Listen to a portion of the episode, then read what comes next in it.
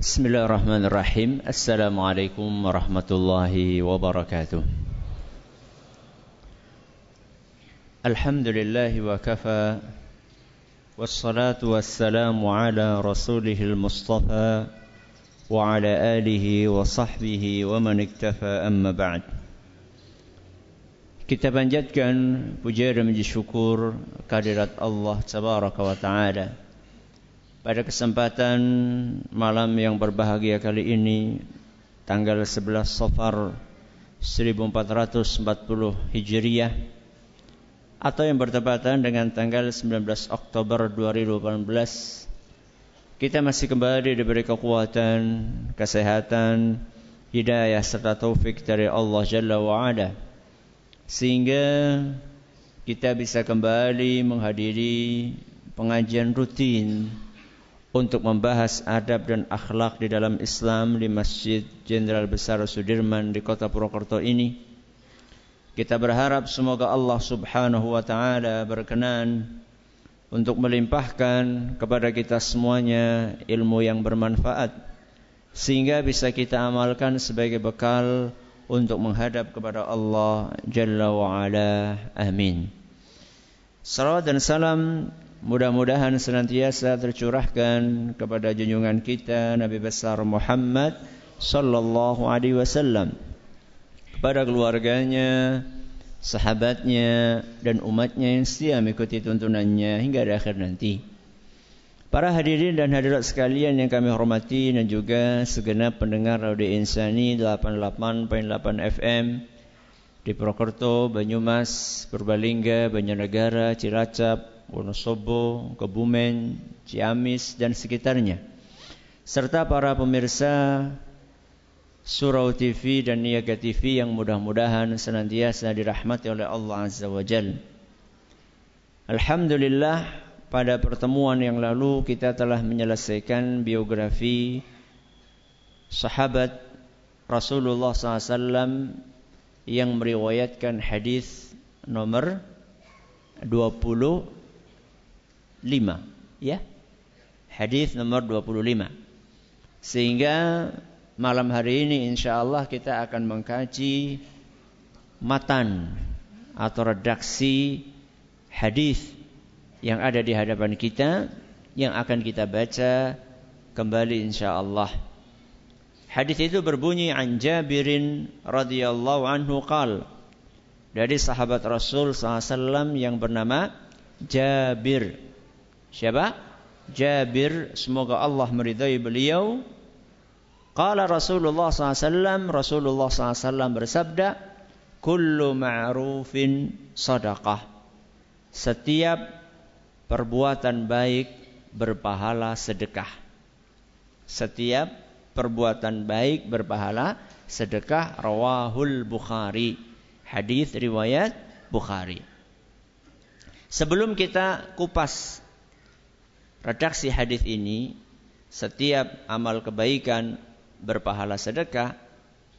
Saya ingin sedikit menyampaikan catatan Imam Ibn Hajar rahimahullah di dalam hadis ini beliau mengatakan hadis ini diriwayatkan oleh Imam Bukhari. Imam Bukhari. Padahal di dalam Sahih Muslim ada hadis ini. Di dalam Sahih Muslim juga ada hadis ini. Kullu ma'rufin sedekah. Setiap amal kebajikan terhitung berpahala sedekah. Kenapa Imam Ibnu Hajar tidak mengatakan muttafaqun alaih? Padahal hadis ini juga ada dalam Sahih Muslim. Kalau muttafaqun alaih berarti kan dua-duanya. Bukhari ada, Muslim ada. Padahal hadis ini di Sahih Muslim juga ada.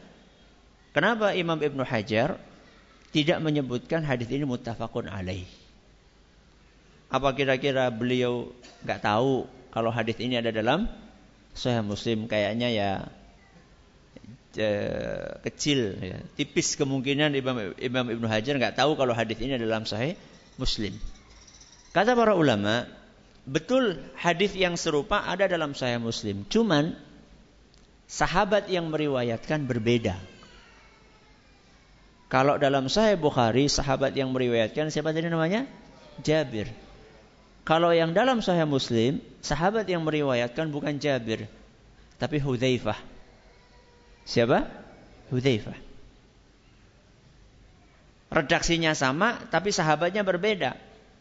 Nah, penggunaan istilah muttafaqun alaih yang disepakati oleh dua imam itu apabila redaksinya sama, sahabatnya juga sama. Itu baru istilahnya muttafaqun alaih. Bisa dipahami? Alhamdulillah. Ini pelajaran sedikit tentang istilah apa? Muttafaqun alaih. Kita masuk kepada redaksi hadis ini. Kullu ma'rufin sadaqah. Setiap amal kebajikan berpahala sedekah. Setiap amal kebajikan. Amal kebajikan itu banyak atau sedikit?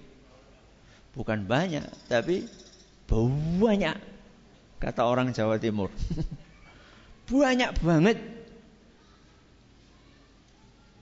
Berarti hadis ini cakupannya amat sangat luas sekali. Ini hadis ini setahun dibahas nggak selesai. Karena amal kebajikan itu banyak banget.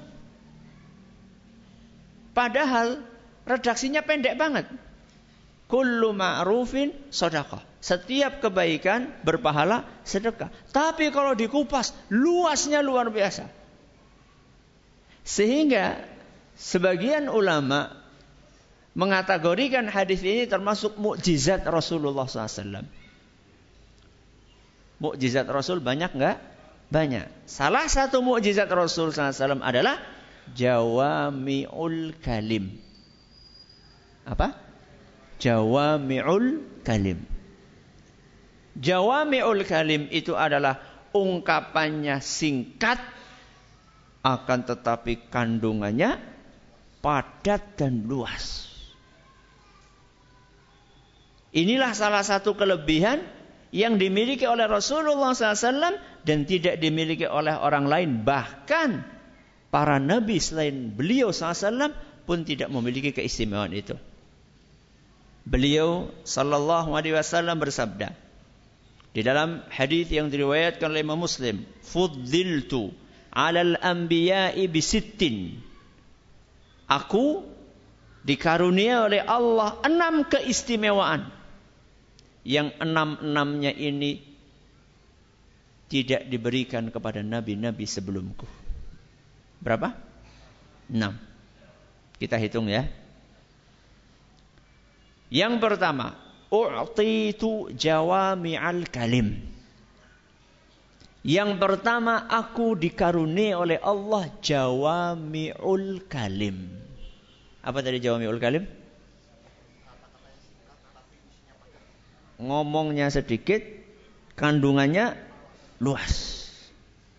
Nek dewek ngomongnya akeh, orang di sini sebagian dari kita, enggak semuanya.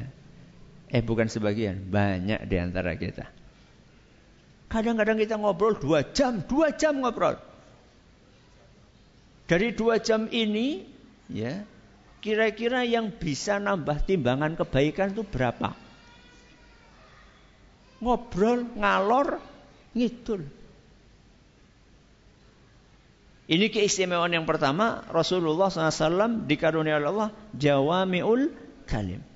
Salah satu dari jawami'ul kalim hadis yang ada di hadapan kita. Kullu ma'rufin sadaqah. Kita bahas enggak yang kedua, ketiga, kelima? Bahas. Sebutin aja ya. Karena kita sudah ketemu uh, yang kita cari. Jadi tadi kan kita bahas bahwa Jawa Miul Kalim mukjizat. Sudah kita bawakan dalilnya. Cuman karena Nabi SAW sedang menyampaikan enam, maka mau nggak mau ya daripada penasaran, malah ngelindur, ya ngimpi apa ya sing nomor loro telu papat limanya. Yang kedua, wa nusirtu birru'bi. Wa nusirtu birru'bi. Aku dibantu oleh Allah untuk mengalahkan musuh keistimewaan yang kedua. Nabi SAW berkata, "Wa nusirtu birru'bi." Aku dibantu oleh Allah untuk mengalahkan musuh dengan perasaan takut yang Allah timpakan kepada musuh-musuhku. Di dalam riwayat lain, masirata syahrin. Satu bulan sebelum musuh ketemu dengan aku sudah ketakutan. Ini keistimewaan yang keberapa? Dua. Mentalnya sudah jatuh duluan sebelum ketemu. Kapan? Satu bulan sebelum ketemu. Musuhnya sudah down. Ini yang keberapa? Yang kedua. Yang ketiga, wa uhillat liyal ghanaim. Yang ketiga, harta rampasan perang halal untuk kami miliki. Karena kalau nabi-nabi sebelumnya harta rampasan perang dikumpulkan kemudian dimusnahkan. Tidak boleh diambil, nggak boleh dibagi. Empat. Waju'ilat liyal ardu tahuran wa masjida. Yang keempat.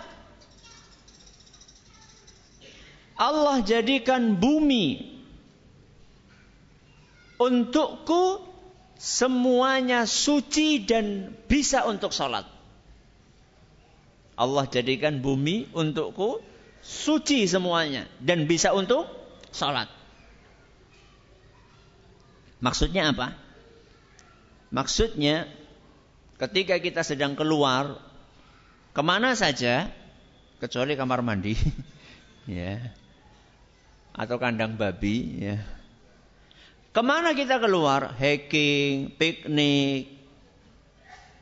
Kok di situ nggak ada masjid? Ya sudah di mana pun kita berada silakan sholat di situ. Karena tempat itu suci dan bisa digunakan untuk salat. Ini yang keberapa? Yang keempat. Yang kelima, wa urs wa ursiltu ilal khalqi kafah. Aku diutus untuk seluruh makhluk. Berbeda dengan nabi-nabi sebelumnya. Kalau nabi-nabi sebelumnya diutus hanya kepada kaumnya saja. Nabi Musa hanya kepada kaumnya Nabi Musa.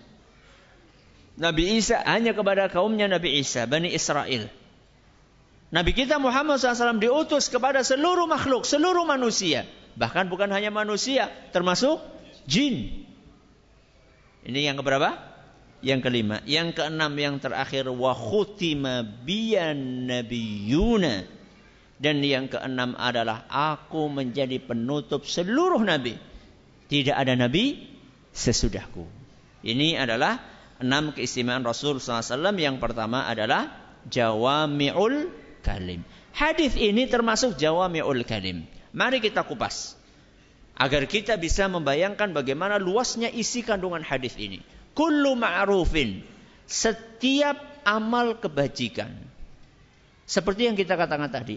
Amal kebajikan itu banyak banget. Entah itu yang sifatnya hablum minallah atau yang sifatnya hablum minan nas.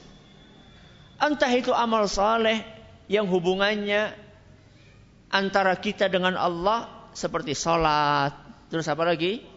Puasa, terus haji, ya. Serta amalan-amalan yang hubungannya hablum minan nas, hubungannya dengan manusia. Apa contohnya? Birrul walidain, terus menghormati tetangga, menghormati tamu, senyum, sodakoh, menolong orang lain, tidak pelit kepada anak dan istri, ya. bikinin kopi buat suami, itu amal soleh bukan?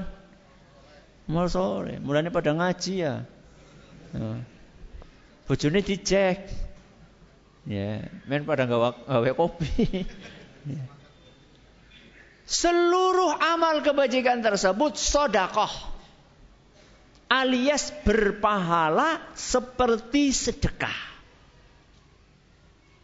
Jadi jangan dipikir jenengan bu bikinkan kopi buat bapak, buat suami jenengan itu nggak ada pahalanya, ada pahalanya. Sebagaimana jenengan bersikap lembut wahai para bapak kepada istri jenengan ketemu dengan istri senyum itu juga bisa berpahala sedekah. Sehingga hadis ini menggambarkan kepada kita betapa luasnya pintu-pintu kebaikan. Habis ini nggak boleh ada alasan lagi buat orang yang ekonominya terbatas nyong sedekah karo apa? Gak ada alasan. Siapa pun bisa melakukan amal kebajikan sekalipun dia tidak punya duit.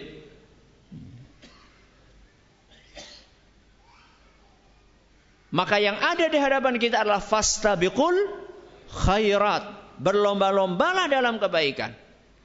Ada pembangunan masjid. Yang kaya nyumbang semen. Ada yang nyumbang keramik, ada yang nyumbang pasir, ada yang nyumbang bata, ada yang nyumbang kusen kabean nyong. Wesi kabean nyong. Ya terus sing orang duwe kusen. Sing orang duwe semen. Nyumbang pakai apa? Tenaga. Tanya, kapan ini jadwal pengecoran? Ya. Oh, anu nganggo kae. Apa jenenge? Molen. Aduh, iki kepriwe ya? Ya wis kapan jadwalnya ngaduk? Ya, nek ngaduk kan saben dina. Ya, ngaduk-adukan itu bikin adukan setiap hari masang bata, Ya aku lah nih ya sedina, masya Allah. Temenan apa sedina kuat gue? yang nggak terbiasa gue nembe berapa kali saja sudah kayak kerja bakti ngecor itu yang amatir ya yang pegangannya biasanya pulpen komputer ya. itu sekali ikut kerja bakti sehari pegeleh seminggu. Tidak masalah, pegelain jenengan insya Allah berpahala.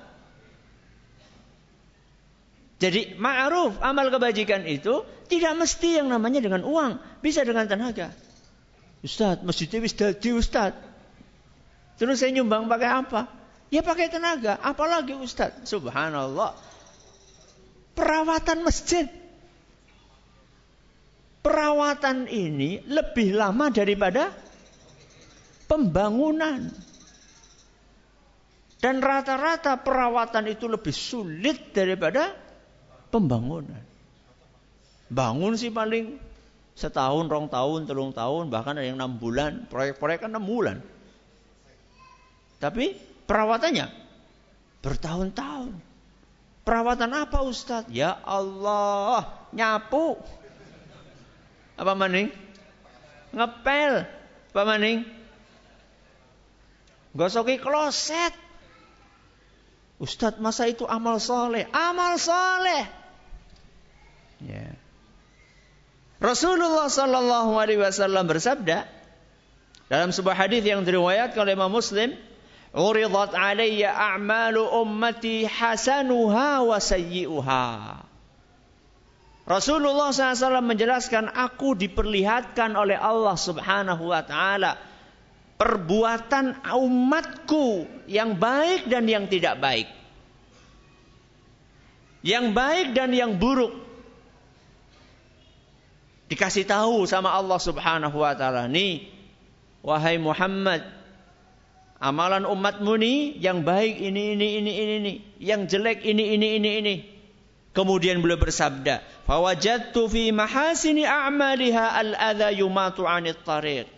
Ternyata aku lihat, aku saksikan. Salah satu di antara amal soleh yang dilakukan umatku adalah ketika ada di antara mereka melihat sesuatu yang mengganggu di jalan kemudian dia singkirkan.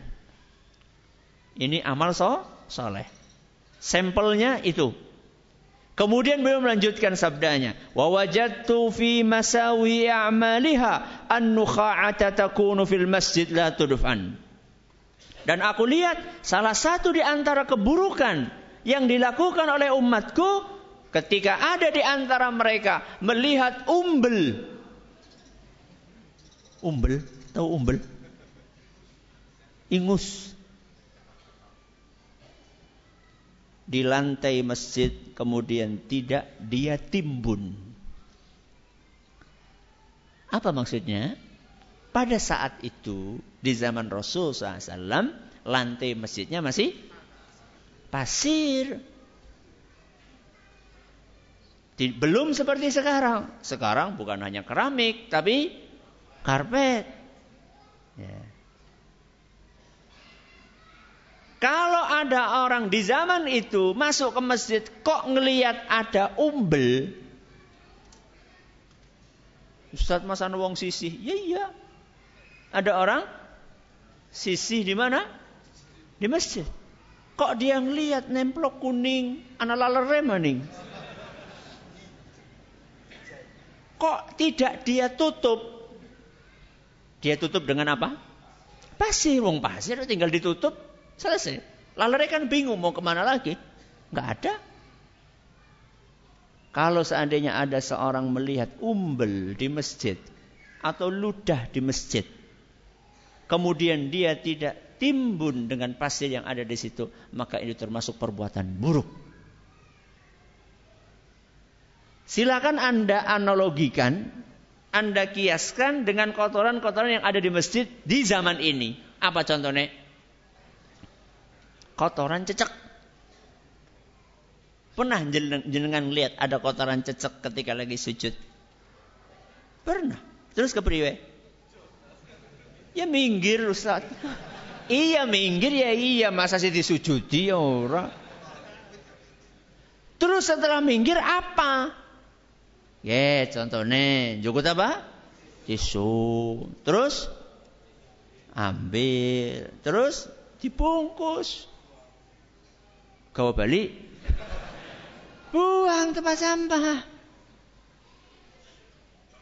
Kalau tidak kita bersihkan itu, itu termasuk perbuatan buruk. Berarti kalau dibersihkan itu termasuk perbuatan baik. Kira-kira kalau orang semasjid ini, sekarang berapa yang hadir kira-kira? Seribu. Kalau penuh seribu. Apa iya loh. Ini kalau semuanya punya kepedulian seperti itu. Orang nana kotoran cecek. Temenan. Tapi masalahnya banyak di antara kita. Terkena virus C. Cuek.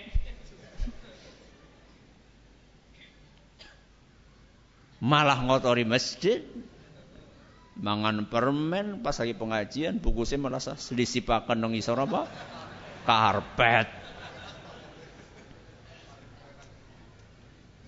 orang keton niki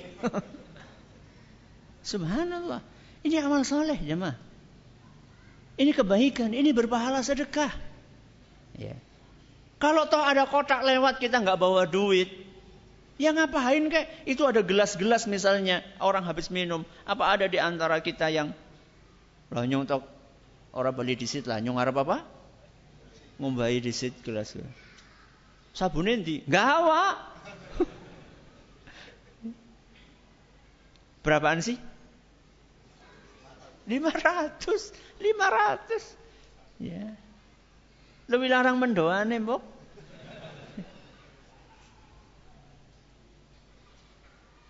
Kita kan seneng ketika kita ketemu gelas sudah apa? Bersih. Wah Ustaz kayak gue sih marbot gue ngapa? Loh, si ngoli pahala marbot tok.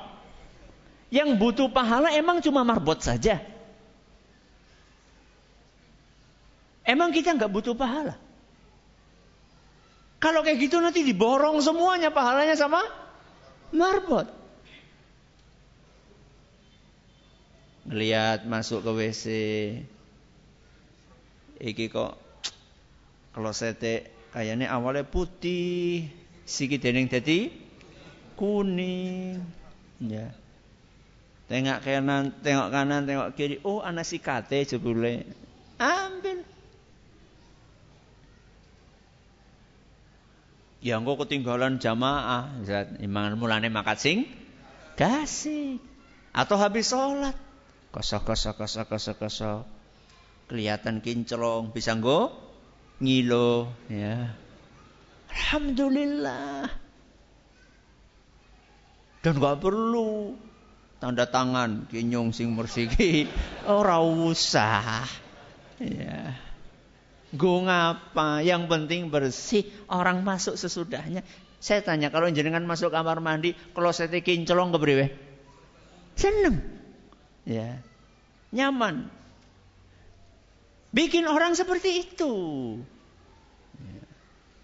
Jadi amal soleh di dalam agama kita itu amat sangat luas sekali. Sehingga Nabi kita Muhammad SAW pernah bersabda dalam hadis yang diriwayatkan oleh Imam Bukhari dan Muslim, "Kullu sulama minan nasi alaihi sadaqatun kulla yaumin tatlu'u fihi syams." Setiap hari anak Adam harus mensedekahi setiap sendi yang ada di tubuhnya. Setiap hari kita punya tugas untuk mensedekahi setiap sendi yang ada dalam tubuh kita. Kenapa disedekahi? Sebagai wujud syukur kita kepada Allah, sendi itu sehat. sehatnya sendi yang ada dalam tubuh kita. Nikmat atau tidak? Nikmat. Kayak ngapa jajal rasanya wong kecedit. Ya, ya lara, ya iya, ya mesti lara. Gak bisa tidur. Miring sini salah, miring sini salah. Itu padahal cuma gangguan di satu sendi. Padahal di dalam tubuh kita ada berapa sendi? 360 sendi kata Rasul SAW dalam hadis sahih riwayat Muslim. Berarti setiap hari ada 360 sendi yang perlu kita sedekahi. Dengan sedekah pembira setina. Ya paling pas pengajian malam setu Ustaz. Gue pun nek ora kelalen gawe duit. Setiap hari 360 sendi perlu disedekahi sebagai wujud syukur kita atas nikmatnya karunia itu yang Allah berikan kepada kita. Yo 360 nek 100 100 100 perak pada ya wis pira gue? 3600 ya lumayan Ustaz. Maka Nabi SAW melanjutkan sabdanya, menjelaskan betapa luasnya makna sedekah kata beliau sallallahu alaihi wasallam ya'dilu bainal itsnaini sadaqah berbuat adil antara dua orang itu terhitung sedekah. Berbuat adil itu bagaimana Ustaz? Ada anak kita kakak adik tukaran. Yang pertama kali usil siapa? Kakaknya. Kemudian adiknya merespon. Bagaimana berbuat adil kepada dua orang yang sedang berseteru ini? Ya dengan menasehati, ya. Kemudian mengatakan siapa tadi yang mulai kakak Terus adik gimana? Bales. Bagus nggak bales? Nggak bagus. Kakak bagus nggak kamu ngusilin adik? Nggak bagus. Besok jangan diulangi ya. Ini namanya berbuat adil. Ada sebagian orang tua ketika dua-duanya nangis langsung nenek nenek nenek nenek cewer lorone wis ngana bubar. Ini apa sih? Berbuat adil sedekah. Jadilah pendengar yang baik. Siapa yang salah? Gak mesti yang namanya yang tua itu mesti salah. Kadang-kadang ada sebagian orang tua ngambil jalan pintas, wis mesti sing gede sing salah ki. Belum tentu, bisa jadi yang kecil yang usil duluan. Nabi SAW melanjutkan sabdanya, "Wa yu'inu rajulu ala dabbati 'alaiha." Termasuk sedekah pula ketika kita punya kelebihan space tempat dalam tunggangan kita kemudian kita persilahkan orang lain untuk ikut naik bonceng itu juga termasuk sedekah. Dengan berangkat ke mana? Masjid. Boncengannya kosong. Lihat di jalan ada orang pakai peci, ya. Wah, ini kayaknya Arab ke masjid. Berhenti, monggo Pak, kulo akan ya istilahnya ya. Monggo kulo akan silakan. Ya. Oh matur nuwun Mas. Ya, Masya Allah. Oh mboten Mas, kulo badhe melampah mawon. Oh nggih mboten napa-napa. Ya. Pahala. Ya. Jangan cuma monggo Mbak. Mbak ditawari mbah-mbah di, malah dibiarkan ya kemudian beliau lanjutkan au yarfa'u 'alaiha mata'ahu sadaqah atau juga termasuk sedekah kita membantu mengangkatkan barang bawaan milik orang lain. Kita lihat ada orang keberatan muatan. Ya. Sedangkan kita punya kendaraan yang bisa untuk membantu barang tersebut untuk dinaikkan ke kendaraan kita atau minimal kita bantu dia untuk mengangkatkan barang itu ke kendaraannya. Contoh misalnya, kadang-kadang kita sering pulang dari masjid lewat jalan, di jalan itu ada orang naik sepeda bawa damen. Damen. Apa? Pohon pohon padi. Menggunung gede.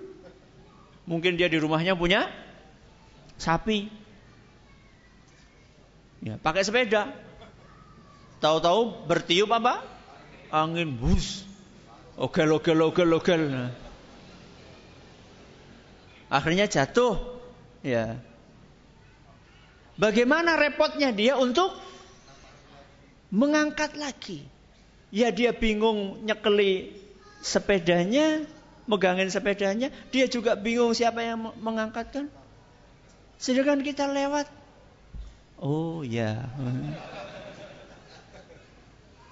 Bu berhenti dulu toh. Oh, Ustaz itu sanggup baju kopi-kopi kaya kiye nganggo baju koko. Terus kenapa? Dia kan nggak sholat Ustaz. Tahunya kalau dia nggak sholat. Terus kalau nggak sholat emang nggak dibantu? Siapa tahu dengan kita bantu dia, dia jadi mau sholat. Ya. Nabi SAW melanjutkan sabdanya. Wal kalimatu tayyibatu sadaqah. Ucapan yang baik juga sedekah. Ucapan yang baik. Ngomong yang baik itu sedekah. Banyak di antara kita kalau bicara asal, bicara. Banyak di antara kita tidak memikirkan apakah ucapan yang saya ucapkan ini menyakiti hati teman saya atau tidak. Menyakiti hati istri saya atau tidak. Banyak para suami bicara sama istrinya asal bicara. Tidak memilih kata-kata. Tidak seperti ketika dia ngomong sama bosnya yang ada di kantor. Tidak seperti dia ngomong dengan rekan bisnisnya yang sedang terlibat bisnis bersama, kalau ngomong sama bosnya, masya Allah, nun sewu, ya. ya. sopan sekali. Begitu sama istrinya, Jo, bojo, ya. ya. Pilih kata-kata itu adalah sedekah. Memilih kata yang baik itu sedekah. Nabi SAW melanjutkan wa kullu khutwatin yakhtuha ila salati sadaqah. Setiap langkah yang kita ayunkan menuju ke masjid itu juga sedekah. Makanya banyak di antara ulama dahulu senang ketika rumahnya jauh dari masjid. Karena sedekahnya semakin banyak. Ya. Nabi tutup sabdanya, "Wa yumitul adza 'anit tariqi sadaqah." Dan menyingkirkan sesuatu yang mengganggu dari jalan itu juga termasuk sedekah. Lihat apa yang disampaikan Rasul SAW tadi, poin-poin tadi. Ada yang sifatnya hablum minallah, ada yang sifatnya hablum minan nas. Hablum minallah contohnya tadi jalan ke, ke masjid. Hablum minan nas tadi apa? Bantu orang, boncengin orang. Cakupan perbuatan baik itu amat sangat luas sekali. Saya tambahkan dalam Sahih Muslim hadis yang sama, cuman sedikit berbeda redaksinya. Nabi SAW sampaikan setelah menyebutkan bahwa setiap sendi dalam tubuh kita itu perlu disedekahi setiap hari. Beliau katakan, fakullu tasbihatin sadaqah. Setiap kita mengucapkan sub, subhanallah itu jadi sedekah. Alhamdulillah, berarti 360 ini bisa kita wakili dengan ada yang tasbih, kemudian beliau katakan wa kullu tahmidatin sadaqah, setiap mengucapkan alhamdulillah juga sedekah, wa kullu tahlilatin sadaqah, setiap kita mengucapkan La ilaha illallah juga sedekah. Wa kullu takbiratin sadaqah. Setiap mengucapkan Allahu Akbar itu juga sedekah. Berarti ya lumayan ya Ustaz, tulung puluh telu, tulung puluh telu, tulung puluh telu, wis pira gue. Ya. Itu kalau dibaca. Ya, kadang-kadang habis sholat langsung ber. Ya. Wa amrun bil ma'rufi sadaqah dan amar ma'ruf sadaqah wa nahyun 'anil munkari sadaqah nahi mungkar juga sadaqah wa yujzi'u min dzalika rak'atani yarka'uhuma minad duha. Dan sedekah 360 itu bisa digantikan dengan dua rakaat sholat duha. Alhamdulillah. Berarti ngesuk rosa bantu wong sing kaboten. Kayak gue yang Lihat Nabi SAW bagaimana kasih contoh. Yang pertama tadi banyak hablum minallah. Eh hablum minan nas. Yang kedua ini banyak hablum minallah. Tasbih, takbir, tahmid, tahlil, salat duha. Itu kan hablum minallah. Tapi jangan lupa Nabi SAW tadi sebutkan hablum minan nas. Maka jangan sampai timpang di dalam melakukan amal kebajikan. Ada seorang suami Masya Allah. Kalau sholat jamaah rajinnya luar biasa. Kalau hadir pengajian rajinnya luar biasa. Tapi kalau sama istri dan anak-anaknya seremnya luar biasa. Jadi kalau suaminya pulang itu satu rumah itu sunyi, senyap, ya. Semuanya gemeter, kayak ketemu apa? Kayak ketemu singa. Dan dia bangga seperti itu. Gembok, saya kan punya kewibawaan. Kue jadi itu wibawa mas. Ya. Bukan seperti itu kewibawa. Sebaliknya, ada suami yang masya Allah sayang sama istri dan anaknya, tapi tidak tahu sholat. Dia pada baik. Ya. Harus seimbang. Harus apa? Seimbang. Ada anak yang masya Allah rajin puasa Senin Kemis, akan tetapi sama orang tuanya tidak berbuat baik. Ini juga ini juga keliru. Ada seorang ulama namanya Muhammad Ibnul Munkadir. Siapa? Muhammad Ibnul Munkadir. Dia punya saudara namanya Umar. Siapa? Umar. Umar Ibnu La ilaha illallah. Ya Mungkadir lah. Wong Muhammad bin Mungkadir punya saudara namanya Umar. Berarti Umar bin Mungkadir. Ramane pada. Ya. Alhamdulillah Rabbil Alamin Assalatu wassalamu ala Nabi Muhammadin Wa ala alihi wa sahbihi ajmain wa ba'd Siapa tadi nama ulamanya? Muhammad bin Munkadir Beliau berkata Bata Umar Yusalli Wabitu aghmizu rijla ummi. Pada suatu malam, saudaraku Umar menghabiskan malamnya untuk sholat tahajud. Sedangkan aku menghabiskan malam itu untuk memijiti kaki ibuku. Umar ngapain? Sholat tahajud. Muhammad mijeti kaki ibunya. Apa kata Muhammad? Wa ma uhibbu anna lailati bilailatihi. Aku tidak ingin apa yang aku kerjakan di malam itu digantikan oleh Umar. Aku tidak iri ketika Umar tahajud sedangkan aku mijiti ibuku. Kenapa? Kenapa? Karena dua-duanya sama-sama berpahala. Muhammad Ibn Munkadir ini mengajarkan kepada kita betapa luasnya pintu untuk beramal. Ngambilin minuman buat ibu. Menyiapkan makanan yang terbaru buat ibu. Namanya sesuatu yang baru itu kan apa? Enak. Makanya sambal apa? Sambal dadaan itu lebih enak daripada sambal mau esuk apa mending wingi. Ya. Sesuatu yang baru. Ya.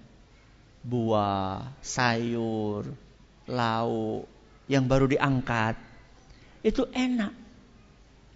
Jadi jangan pernah kita berpikir bahwa saat kita menyediakan makanan buat orang tua kita yang terbaru, itu bukan sodako, itu bukan amal soleh, itu amal soleh. Ya.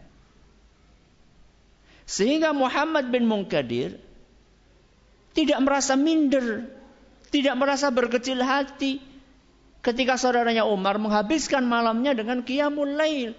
Dan ini bukan dalam rangka untuk meremehkan ibadah namanya qiyamul lail, tidak. Afdhalus salati ba'dal maktubati qiyamul lail. Salat yang paling utama, yang paling istimewa setelah salat fardu adalah salat malam, salat tahajud.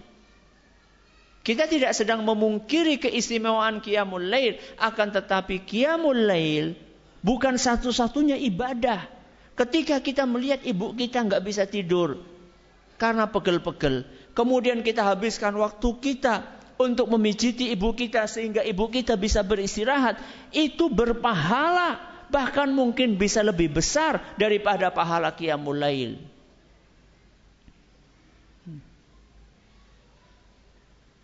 Berarti ngasuk rasa tahajud, ya ora kaya gue. Ya. Intinya jangan sampai timpang dalam hablum minallah dengan hablum minan nas. Kullu ma'rufin sadaqah. Setiap amal kebajikan adalah sadaqah. Tasbih sadaqah, bantu orang sadaqah, ini sadaqah, ini sadaqah. Berarti ngesuk ra perlu sadaqah. Ya tidak. Sodakoh juga termasuk perbuatan baik. Ya.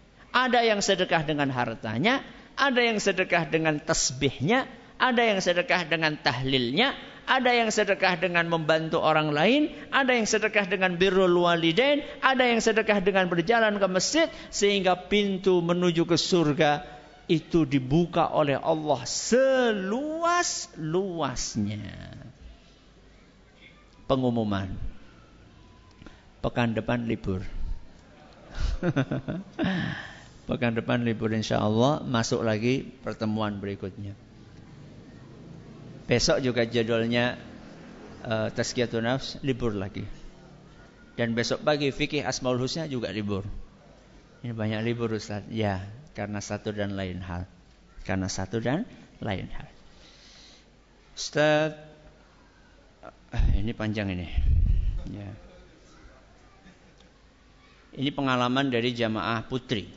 Beliau prihatin dengan kondisi sebagian jamaah putri dan anak-anaknya baik itu di lantai atas atau di bawah di auditorium. Banyak jamaah yang membawa anaknya namun kurang bertanggung jawab dalam mengkondisikan sehingga mengganggu jamaah yang lain ketika sholat dan saat kajian. Apalagi ada sebagian orang tua yang bersikap acuh, malah asyik main HP atau ngobrol dengan jamaah yang lain sehingga tidak fokus mendengarkan kajian. Bahkan sempat ada anak yang mengucapkan kata-kata yang kurang sopan kepada temannya tapi nggak ditegur sama ibunya. Tapi ibunya malah tetap asyik dengan HP-nya dan geng ngobrolnya sampai kajian selesai. Masya Allah. Ngapa mangkat mengene karep ngobrol tok. Ya. Arab jawab WA datakan mengjensut.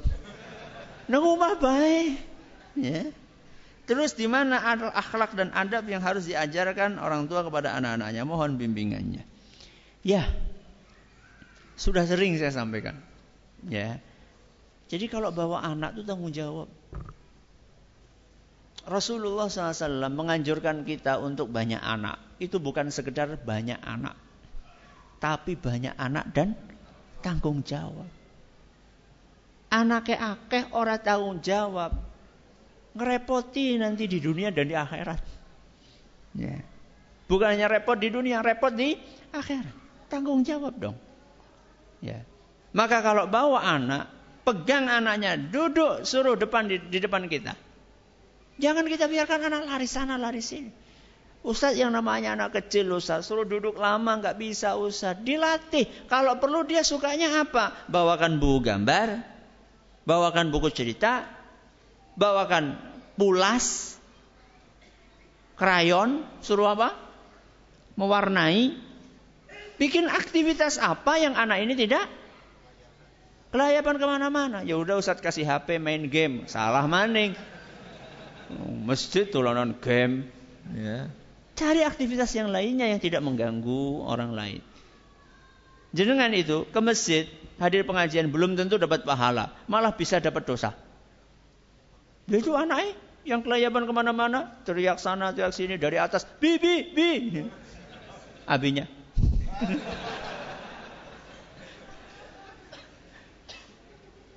ya.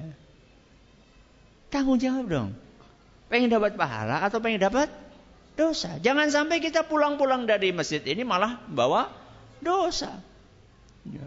Apalagi ketika waktunya sholat. Ya. Apalagi ketika waktunya sholat. Jadi ketika jenengan lagi ngaji, merasa bawa anak, jangan sampai lupa. Ada sebagian orang tua nanti anaknya, aku sih mau gawa anak apa ora ya? Cuma ketinggalan nang masjid. Ini adalah kepriwe Ini kejadian nyata loh ya. Saya bukan lagi bukan lagi ngarang dongeng. Ini nyata ini. Kutul ngomah, bu si anaknya nanti, Loh, sini nanti ya. Jangan gitu dong, ya. Ini kejadian bukan di Prokerto. ya. Wallahu taala ala wa mudah-mudahan bermanfaat buat kita semuanya. Subhanakallahumma wa bihamdika an la ilaha illa anta. Assalamualaikum warahmatullahi wabarakatuh.